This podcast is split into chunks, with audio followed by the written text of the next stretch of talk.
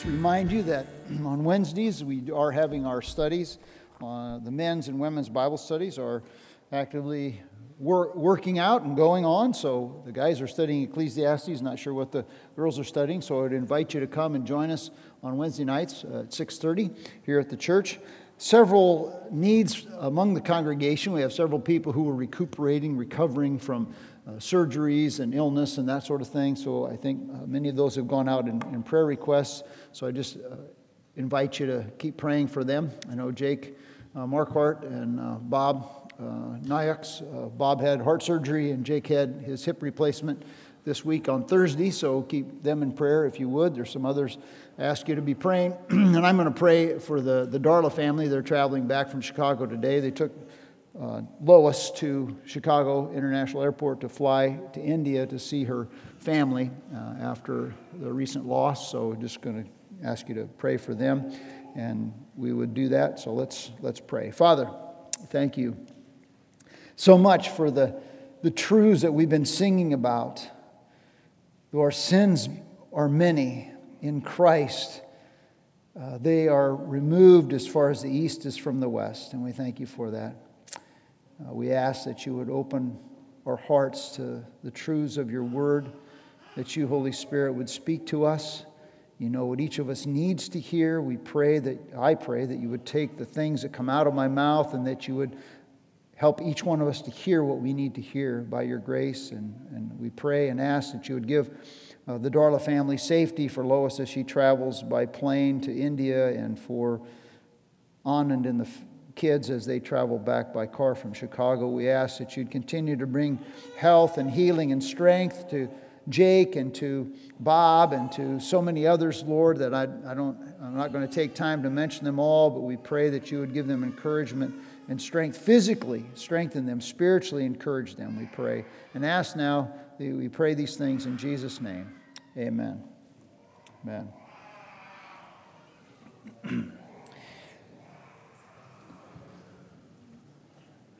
You never want to be that parent, right? It's like, it's just, you just don't. It's like, uh, you know, there have been a few times over the years where I, I've had to. Well, one time I was preaching and one of my kids was acting up and I just stopped. And I just said, stop it. You know, it's just, you know, kids are kids. They have the way of humbling us, you know, and that's just the way it is. So you just got to deal with it. When I was in high school, I, you know, I went to a public school. So, you know, the, the, the traditional thing is, you know, school lunches are crummy. Well, when I was in high school, uh, the, the head cook really liked me. And so when I would go through the line, you know, she would she would pile on my plate like a heaping portion. You know, we have mac and cheese or something like that, and I would get this heaping. And the, my classmates and everybody in school, they would be envious of her generosity towards me. Can you imagine that? Being envious of getting more for school lunch. Yeah, well, in those days, a lot of it was actually homemade. So it was it was much better than it is nowadays. But they were envious of that. And I think all of us can relate to the fact of, maybe not everybody here, but most of us can relate to the fact of being envious when somebody else is, is treated with generosity. Think about your own family. You know, anybody in your family, any of your siblings ever receive uh, more or more expensive gifts than you? Anybody in school, when you were going to school, any of your classmates ever receive a little extra from the teacher or a little benefit or a little generosity or the coach? What about at work? Anybody here ever having a fellow employee that just seems to be treated a lot better than the rest of us? Yeah. And so this this the, this little nasty green monster of envy is especially nasty when it rears its ugly head in God's family. And that's the kind of the, the, the aspect of the text that we're going to be looking at this morning, is that there's this uh, nasty green envy. In Matthew chapter twenty, verses one through sixteen, we see that uh, Jesus issues a warning against being jealous because he is generous with his people. And it serves this, I think, warning serves kind of as an inoculation. A lot of people are talking about being, well, have you had the vaccination? Have not had the vaccination. If you had COVID, so you're immune, all this stuff. Well, here's a vaccination for us. It's an inoculation against envy in the body of, fa- of Christ when it comes to whether we're, we feel like God has been more generous to somebody else who's been brought into the family than us. But it needs to be understood in its context. And last week, it was encouraging to me to sit, as Alan kind of laid out for us in Matthew chapter nineteen, the, the story. And the first part of that story of the rich man in Matthew nineteen, verses sixteen through twenty-six, can be summarized like this. Rich man, poor man.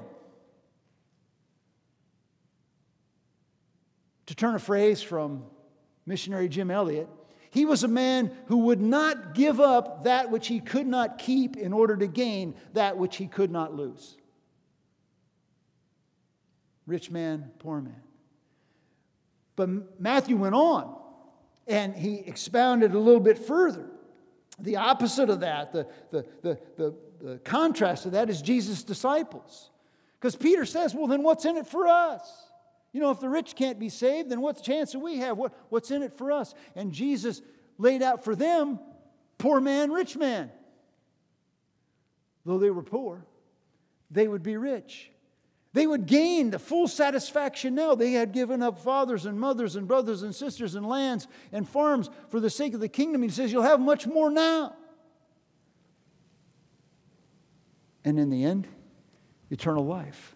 They, they gained more satisfaction now, and they gained the salvation for eternity. But in order to keep the promise in nineteen thirty, which says the first shall be last and the last first, which was intended to be an encouragement to the disciples. Those first in the world's eyes would be last in God's eyes, but those last in the, the world's eyes would be first in God's eyes. It was an encouragement to followers of Jesus. But in order to keep that from becoming a point of arrogance, so that they would brag about this, Jesus brought balance. He used the, the parable in Matthew chapter twenty, verses one through sixteen, as an illustration to apply, as to make an application of this first being last and last being first principle. And the story, the parable that we're going to look at, is a warning against jealousy that presumes upon God's grace. Or that grumbles because God is more gracious to others than He is to us when it comes to entering the kingdom. So Jesus answered to Peter. Peter says, what's in it for us?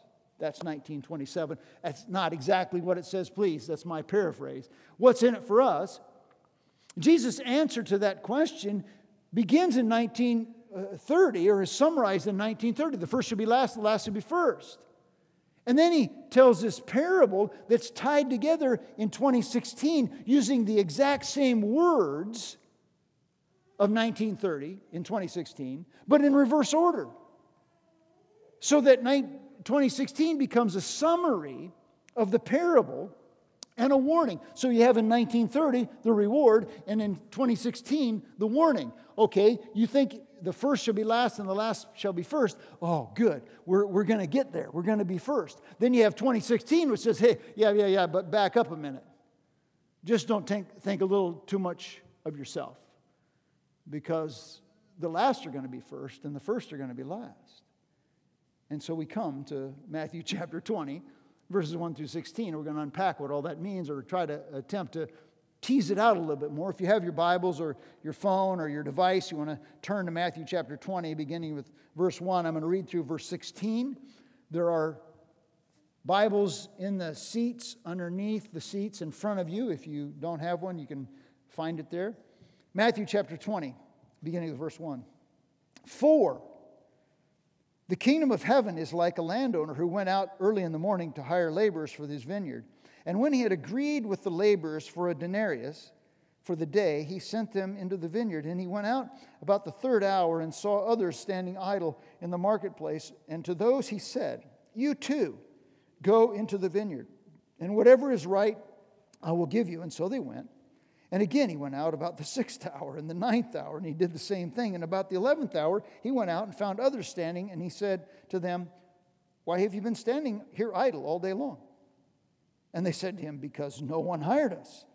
And he said to them, you too, go to, into the vineyard. And when evening had come, the owner of the vineyard said to his foreman, call the laborers and pay them their wages, beginning with the last group to the first. And when those hired about the eleventh hour came, each one received a denarius. The last people hired were paid first, and they received a denarius. Verse ten. And when those hired first came, they thought, oh, that, that they would receive more, and they also received each one a denarius. And when they received it, they grumbled at the landowner, saying, these last men have worked only one hour, and you have made them equal to us, who have borne the burden and the scorching heat of the day.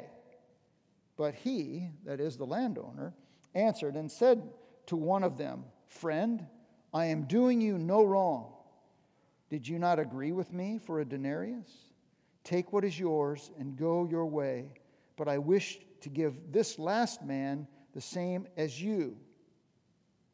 Is it not lawful for me to do what I wish with what is my own? Or is it you, your, or is your eye envious because I am generous? Thus the last shall be first, and the first last. God's warning to believers against jealousy because of his generosity unfolds in three scenes in the text. And the first scene is this, is, is that we recognize God's generosity. The text begins, for the kingdom of heaven is like. It introduces a parable, and we've talked about a parable before. A parable is an earthly story with a spiritual principle, okay? An earthly story with a heavenly truth, okay? And in this one, I, I asked the guys to put in a slide of Matthew chapter thirteen, verse twenty-four, because we see the same wording. The kingdom of heaven is, is like, okay? Another parable to them. The kingdom of heaven is like. And I could go through all of Matthew thirteen and, and many other places where this the kingdom of heaven is like. The kingdom of heaven introduces a parable, okay? And so what we have here is that God's rule on earth from heaven in the hearts of his people who are doing his work, that's the kingdom of heaven, is compared to, and what's it compared to? It's compared to, to a landowner who represents God. Okay, so the landowner is God in the parable, who hired laborers. These are believers, people who are, are coming into the kingdom and who are working in the kingdom. They, they, they come in and they serve in his vineyard, which is the kingdom of God. Okay, so there's two activities I see in the text that portray uh, people's entrance into and involvement in the kingdom of heaven that alert us to the fact that God really is generous. And the first is this, the, the, the, the procurement, the, the uh, acquisition of the laborers, the hiring of the laborers, okay? In verses one through seven. Now, the text says that in, in verse one, the landowner went early in the morning to hire laborers. These were undesirables that hung out in the marketplace waiting for a day job. These were not your most upstanding citizens, but they were there willing to work, okay? And they gathered in the marketplace hoping to be hired. And beginning at the first part of the day, which, you know, presumably like, like six, six o'clock in the morning, okay?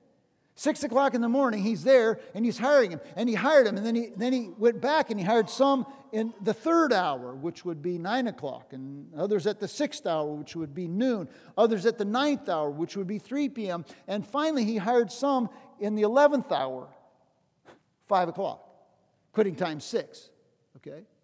So the first hired were start of the day. The last hired includes particularly the ones at the eleventh hour, but really all of those hired from the third hour on. Okay, these are the people that were hired. They're hired and put into his vineyard. Okay, they're the ones. The workers sent into the vineyard are to serve. They're served, and then they're rewarded by being paid. Now, what's the point of all that? Well, at least there's probably lots of points, but the point that stuck out to me was that, that God is taking the initiative here. Sends them, indicates he sends them into the vineyard. His initiative, his grace, his power in seeking and saving the lost. God is the actor here. If you read down through the text and you circled every time you see he, he, he, he, he, Speaking of the landowner, you'd be surprised that God is really working. So think about it this way, or it's helpful for me to think about it this way, that God the Son invites us into the kingdom. In Matthew chapter eleven, verses twenty-eight through thirty, "Come to me, all ye who labor and are heavy laden, and I will give you rest. Take my yoke upon you and learn of me, for I am meek and lowly of heart, and you shall find rest for your souls, for my yoke is easy and my burden is light." That's an invitation to come to faith in Christ. God the Son invites us. And then we see that it's, that it's God the Spirit who convicts us in John sixteen, verse eight, with sin and judgment and righteousness. And then we see it's God the Father who draws us to the Son in John six forty-four. "No one comes to me," Jesus says, "unless the, unless the Father draws him." And it's God the Father who opens our eyes and removes the spiritual blindness from us so that our hearts respond in faith to the person and work of Jesus. This is Second Corinthians chapter four, verse six. "For the God who said, 'Let there be light,' is the one who's shown in our hearts the light of the knowledge of the glory of God in the face of Christ." So it's God who is wooing and drawing so that we can repent of our sins and believe and enter into the kingdom. So who are these people who were hired first? Well, lots of speculation out there, but I'm giving you my best shot at it. I think they're, they're, they include the, the people who come to faith in Christ at an early age, young, and, and they grow up in, in serving and sacrificing for the Lord for a long time. They're also the people who have prominence and power and, and wealth, perhaps, and who are well respected in the community, but they're also revered in the church. You know, they're your upstanding people. Think John Piper. You know, I mean, these are these people, you know, who are the last. When I think of last, I think of least, okay? The last are the least. They're least in the world's eyes. I mean, they, they come to faith maybe a little later in life. They really haven't had a long time to, to serve God. They really haven't sacrificed much for the sake of the kingdom of God. Maybe they came out of a, a really wretched, horrible lifestyle of sin and decadence. And that's really true when you think about a lot of the people that Jesus brought to Christ. Think about the centurion. Think about this guy by the name of Matthew, who was a tax collector. Think about Mary Magdalene, demon-possessed, probably a prostitute. We don't know, but there were prostitutes among the people that Jesus won to faith in Christ. Think about lepers and people who were outcasts. So these, the least of these people are, are the unskilled, the unpopular, the unnoticed, the undesirables. Think Jeffrey Dahmer. He'll never come to Jesus, who, who was on a life sentence and came to faith in Christ while in prison, uh, serving a life sentence for heinous crimes too gross for me even to mention here in public. They may know little of the service and suffering and sacrifice for Christ that the, that the first do. Guess what? They're just as saved as the first. They come to faith in Christ, and Christ gloriously saves them. They agreed on the wage. First people did. What was the wage? A denarius.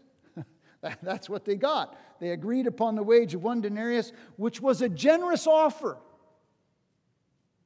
We don't think, typically a Roman soldier would get paid a denarius a day, not your day workers. When our team goes to Haiti, I don't know, you can ask them down there, but I, the last time I know, I think it's like six, five, six dollars a day is the average wage for a Haitian worker. Five, six dollars a day. So they got paid, the, the thing.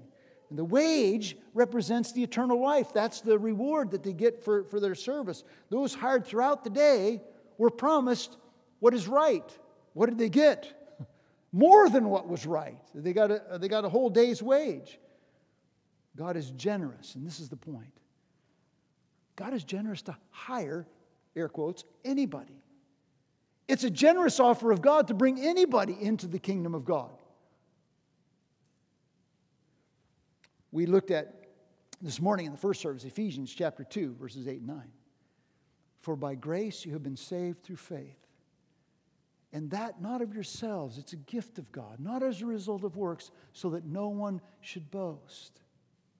For we are his workmanship, created in Christ Jesus, for good works, which he has foreordained that we should walk in them. By grace you have saved, it's a gift. First Peter chapter one. Peter says, "Blessed be the God and Father of our Lord Jesus Christ, who according to his great mercy has caused us to be born again to a living hope through the resurrection of Jesus Christ from the dead." It's his mercy and it's his grace. As I read this text, I think, let us never cease, let us never cease to marvel at the mercy of God. And when I think of God, his Son not sparing, sent him to die, I scarce can take it in. That on the cross, my burden gladly bearing, he bled and died to take away my sin. Then sings my soul, my Savior God, to thee. How great thou art! How great thou art! My sin, not in part, but the whole, was nailed to the cross, and I bear it no more. Praise the Lord, praise the Lord, O my soul. It is a marvelous, wondrous, glorious act of God's grace that any of us is hired to be his worker in the kingdom of God. And I ask you this morning, are you trusting in this Savior? And if you aren't, I challenge you to put your faith in him and come into this glorious kingdom that he has made possible for you. This is my prayer for you. If you confess with your mouth Jesus is Lord and believe in your heart that God has raised him from the dead, you will be saved. Believe today and you will be saved. So there is this procurement of the workers, then there's this payment of the laborers.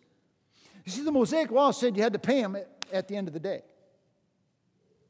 You know, you're not gonna, we're not going to have them work and, and get done and then later. Now, most of us would probably like that, right? Get paid every day.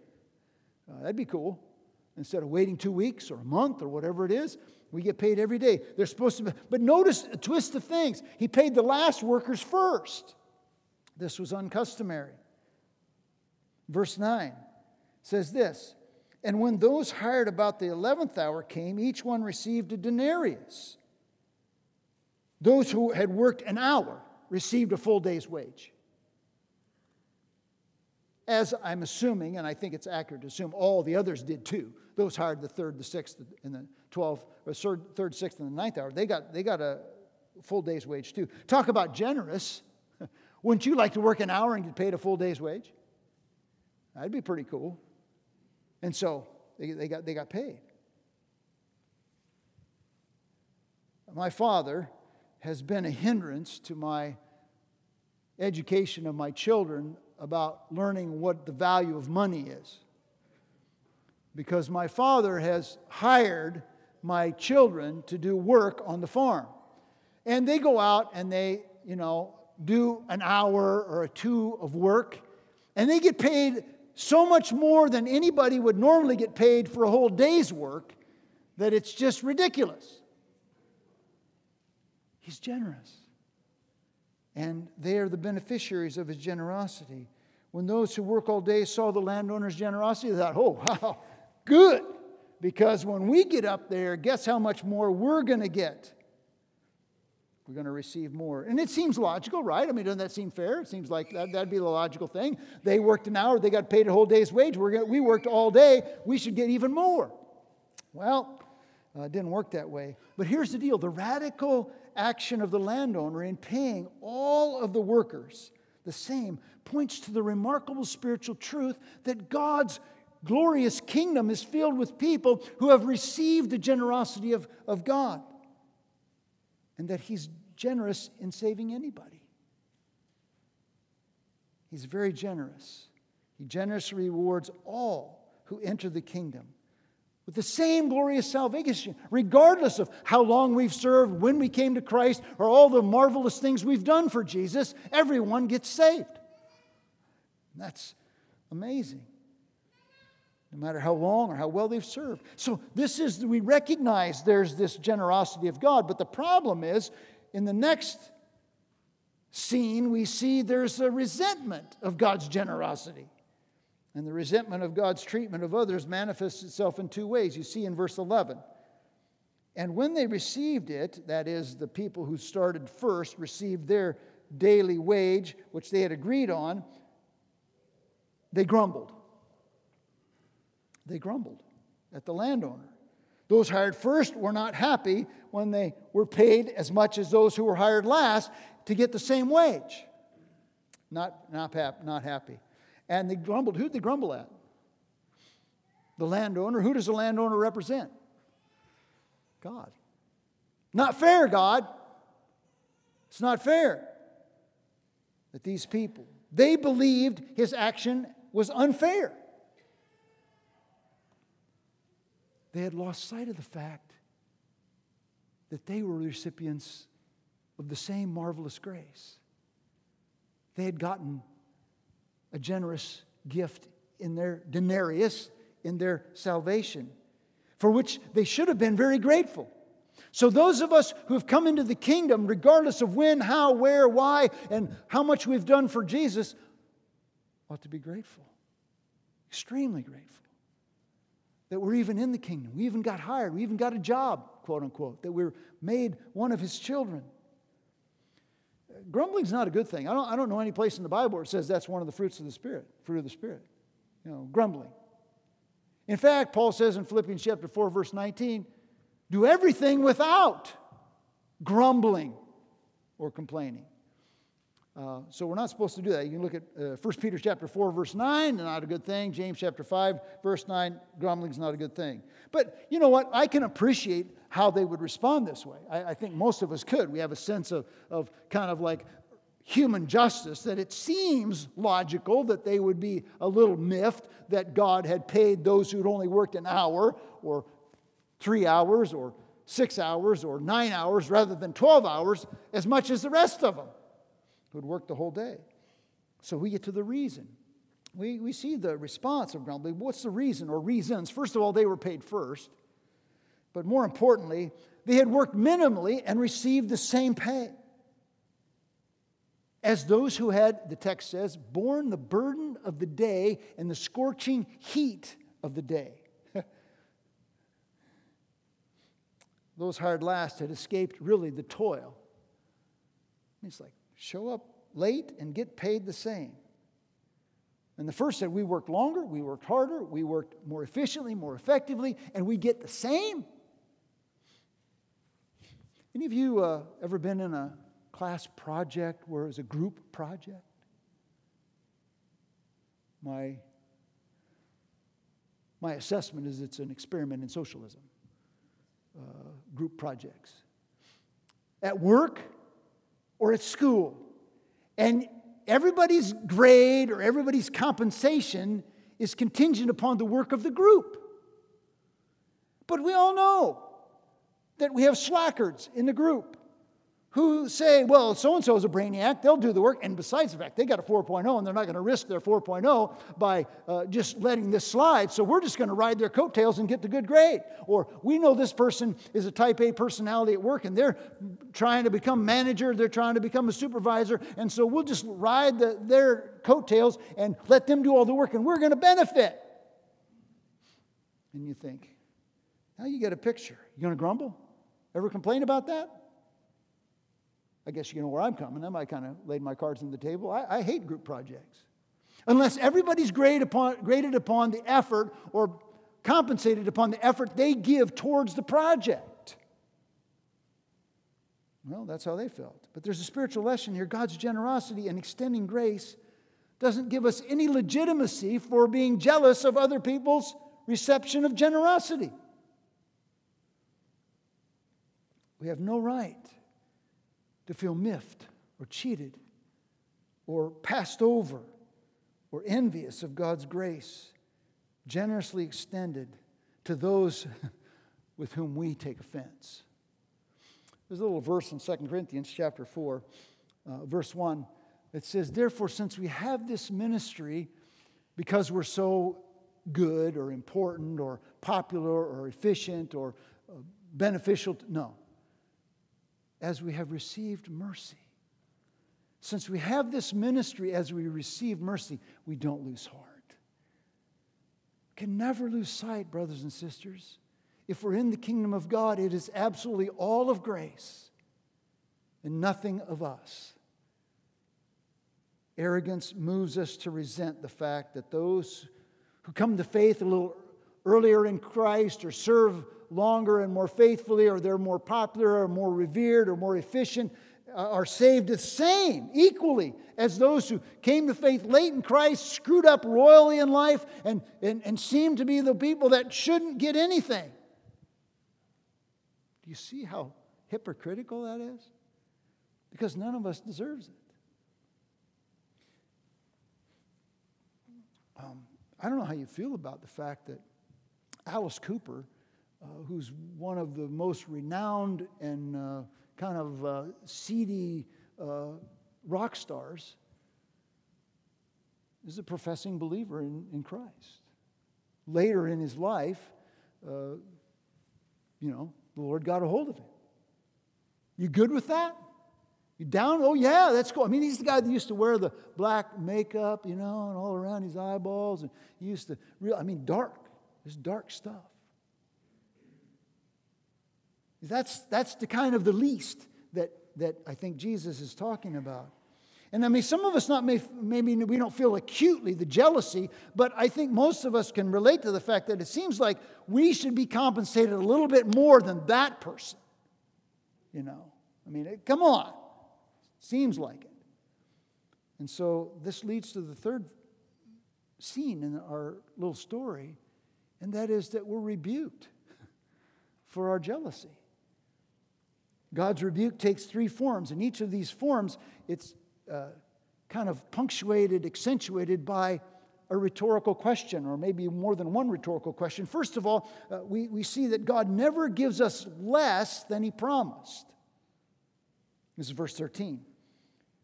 But he answered and he said to one of them, friend, friend. Were they being very friendly? Friend.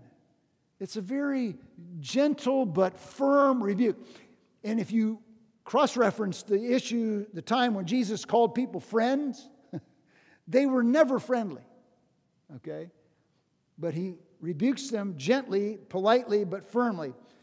And here's the deal. Nobody gets any less than I promised. The laborers are out of line in their accusation. The first redeemed,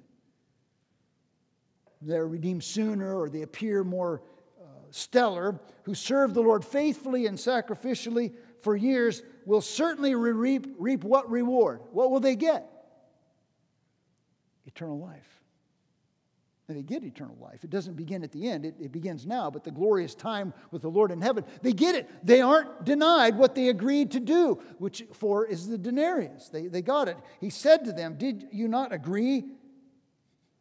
Verse thirteen, did you not agree with me for a denarius? You're getting what you, you're getting what you asked for. You're getting what you agreed to. God, like the owner, keeps his promise to save all who repent and believe. No foul, no foul here, no misstep, no mistake. For God so loved the world that he gave his only begotten Son, that whoever believes in him would not perish, but might have everlasting life. Whoever. Whether it's Jeffrey Dahmer, John Piper, or Alice Cooper, whoever believes, receives Christ. It's grace, grace, all grace. Second Corinthians chapter four, five, verses four and five. Uh, the reason I brought this in is because the, the, God gives us the Spirit, the last part of verse five. He gives us His Spirit as a pledge. God fulfills His promise. Following Christ won't be easy, but the reward is eternal glory for everyone who believes.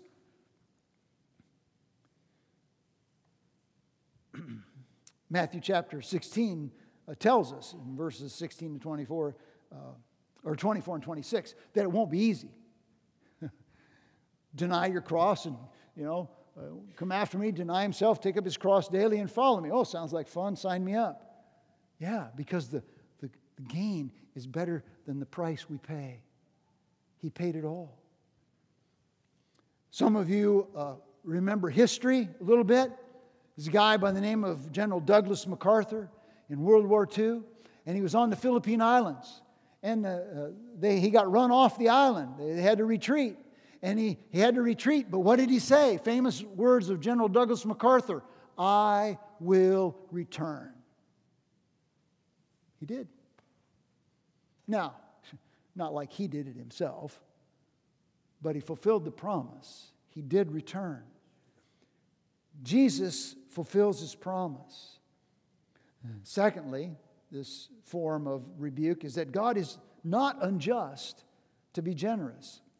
Notice what he says in verse fourteen. Take what is yours. I like the way he reiterates that, like the owner, God did not shortchange anybody. You still got what you wanted. You still got your denarius. You still have salvation. You still have eternal glory. You've got it. Now take it.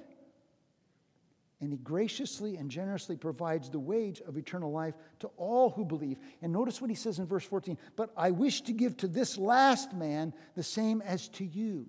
I wish to give this last man the same as to you. This just states the owner's prerogative to do what he wants with what he has. He can do with it as a picture of God's ability to do whatever he wants with whatever he wants. Over the years, I've had the privilege and the joy and the fun of going to visit many, many farmers when they're harvesting their crops in the field.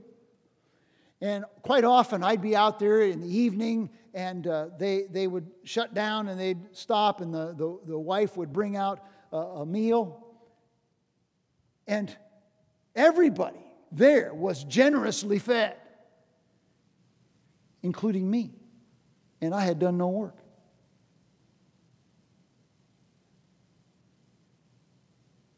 Jesus is an equal opportunity Savior. And everybody is generously fed, regardless of when or how or what circumstances that God uses to bring them to faith in the Son. And then Jesus punctuates it to con- uh, condemning the jealousy. He says in verse fifteen, "Is it not lawful for me to do what I wish with what is my own?" I mean, think about this. Are we really going to tell God, oh, no, no, no, God, you, you really shouldn't save that guy. That that woman, she's too far gone, Lord. She's too far gone. Don't, don't save her because it seems to dilute my salvation. Oh, gee. What blasphemy. The God who s- sent his Son to die on the cross that all who believe may be redeemed. If you're an adult here, you have children. Do you consult your children before you write a check to support the church or short-term missions or some charity? I never have. It's not their money. It's money God has provided me. I give it to whomever I believe God is leading me to give it to, and so do you, I would assume. How much more does our Heavenly Father have the right to give what is his to whomever he chooses to give it?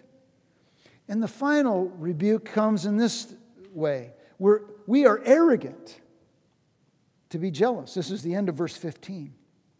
Or is your eye envious because I am generous? Now, eyes cannot be gen- envious, okay? See, the eye is another metaphor for the seed of the heart. I mean, the seed of the soul. It's a heart. But you see it, so you respond with your heart. Is your eye envious? The problem was not injustice on the part of the owner, but jealousy on the part of the workers. See, the workers erroneously believed that the extra pay they wanted was pay that they deserved. They wanted more, but they didn't deserve anything. I'm going to make this statement, and you can check me. What is unjust about God's grace in salvation is not that some deemed less deserving are brought into the kingdom. What is unjust is that anybody is brought into the kingdom. I'm going to say that again. What is unjust is that anybody is brought into the kingdom. You want justice? If we want justice, everyone goes to hell. This is why it's it's not a hard argument when people say, well, well, how come God doesn't save everybody? Well, not everybody. Nobody deserves to be saved. The marvelous grace of God is that anybody is saved. So if you are saved, if you've come to faith in Jesus Christ because God the Son has drawn you, because God the Father, God the Spirit has convicted you, God the Father has, has drawn you to Himself, and because the God the Father has opened your eyes and you've responded and repented, it's a gift. We should be counted and consider ourselves so fortunate for the mercy of God found out me, because I wasn't looking for Him. But He chased me down and He grabbed me by the nape of the neck and He dragged me into the kingdom of God. Grace, grace, God's grace. Grace that is greater than all of my sin. And none of us deserves to be saved any more than anybody else. We deserve God's judgment and His wrath. And if we are here by His grace, we ought to rejoice. And there is no room for petty jealousy. There should only be glory given to God. That's it. Five times Jesus went out to find the undeserving, to hire them. Notice the text. Five times. Early in the morning, at nine a.m., at twelve p.m., at three p.m., and at five p.m. Picture of His pursuit of the undeserving to bring them into the kingdom. Though I begrudge God's generosity in extending His grace equally to bring salvation to those I deem less deserving,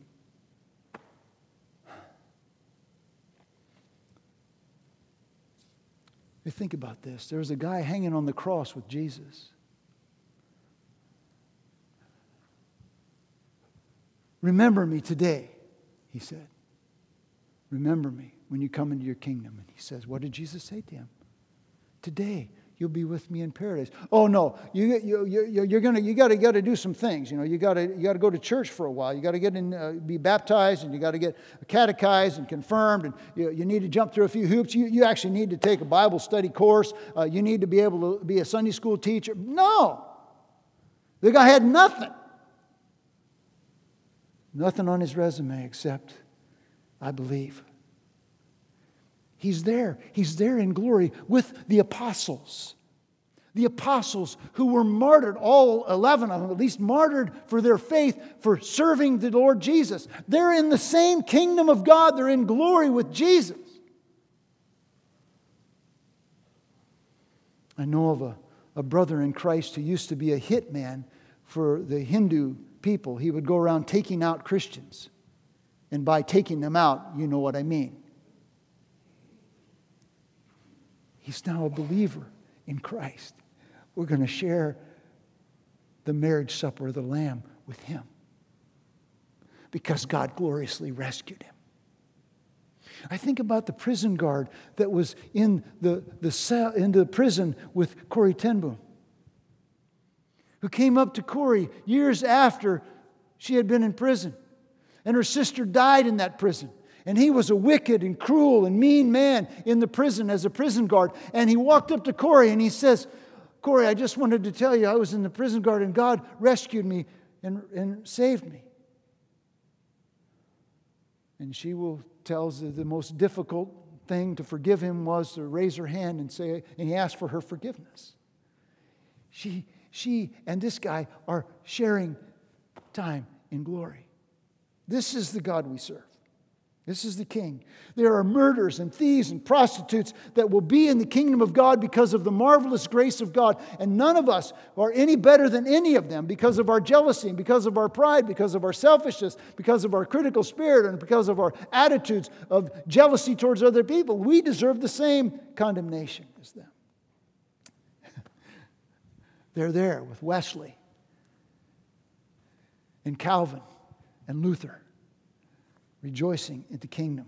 God's generous grace seems odd to us, but it's not to him. And notice he closes in verse sixteen. The last, notice the reversal. nineteen thirty, it says, the first shall be last, and the last shall be first. In twenty sixteen, he says, the last shall be first. The last to be redeemed, the last to be brought into the kingdom, the least who come into the kingdom shall be treated as the first who are brought into the kingdom. And the first who are brought into the kingdom must remember that they are no better than the last who are brought into the kingdom.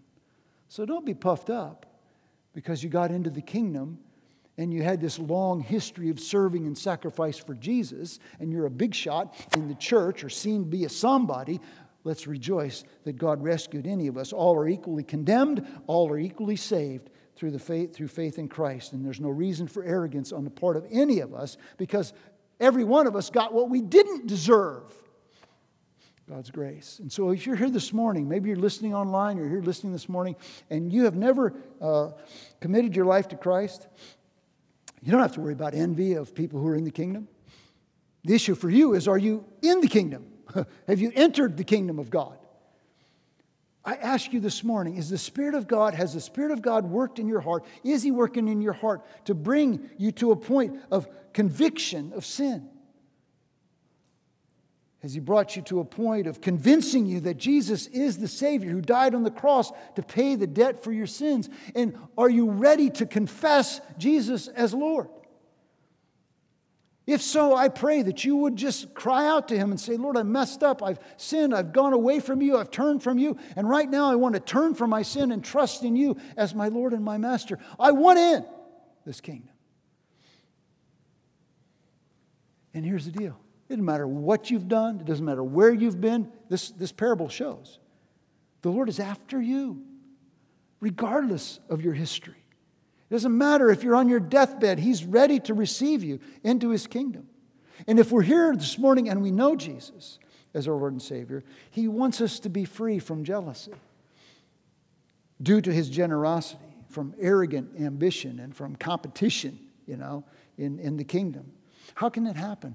I don't know. There's lots of things you could say, but to me, the, the best way is a deepening understanding of my own depravity. That gives me a greater appreciation for God's mercy. When I see how fully I do not deserve what I have received, then I have no reason to boast that I have received it. And so I pray that you will join me in, in asking God to show us how glorious it is to be His children. I think of uh, First Corinthians chapter four, verse seven. Interesting. He says, "For who considers you superior? For what do you have that you have not received? And if you have received it, then why do you boast as if you did not receive it?" We don't brag about the gifts we get, or we shouldn't, because we did nothing to earn them. But God has given us, and, and here, think about this, the firstborn, Paul says in Colossians, the preeminent one of creation, Jesus, the first, became last. And died on the cross, so that those of us who are last, least, could become first in the eyes of God as, as His children. And so as we as we take the, the wafer and the juice, which are symbols of His body broken and His blood shed, we're commemorating the fact that the first became last, so that those of us who are last could become first. And we can rejoice. And it prompts us, His mercy prompts gratitude in our hearts so that we're not jealous of others who are gaining entrance into the kingdom of God, but we rejoice in our salvation and in theirs.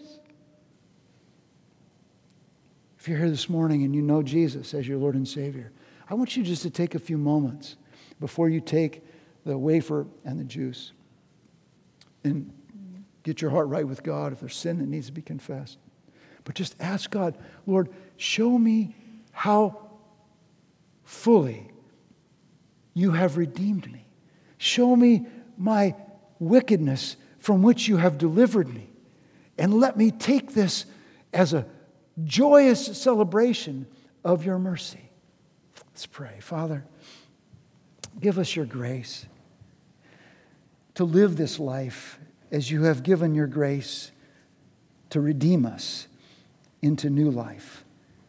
I pray, dear Father, that you would help me and each of us to gain a deeper appreciation, not appreciation, but understanding of our own depravity so that we can more fully appreciate your mercy. And free us from any jealousy. Help us to rejoice fully with any and every person in whom you draw to yourself. We pray in Jesus' name.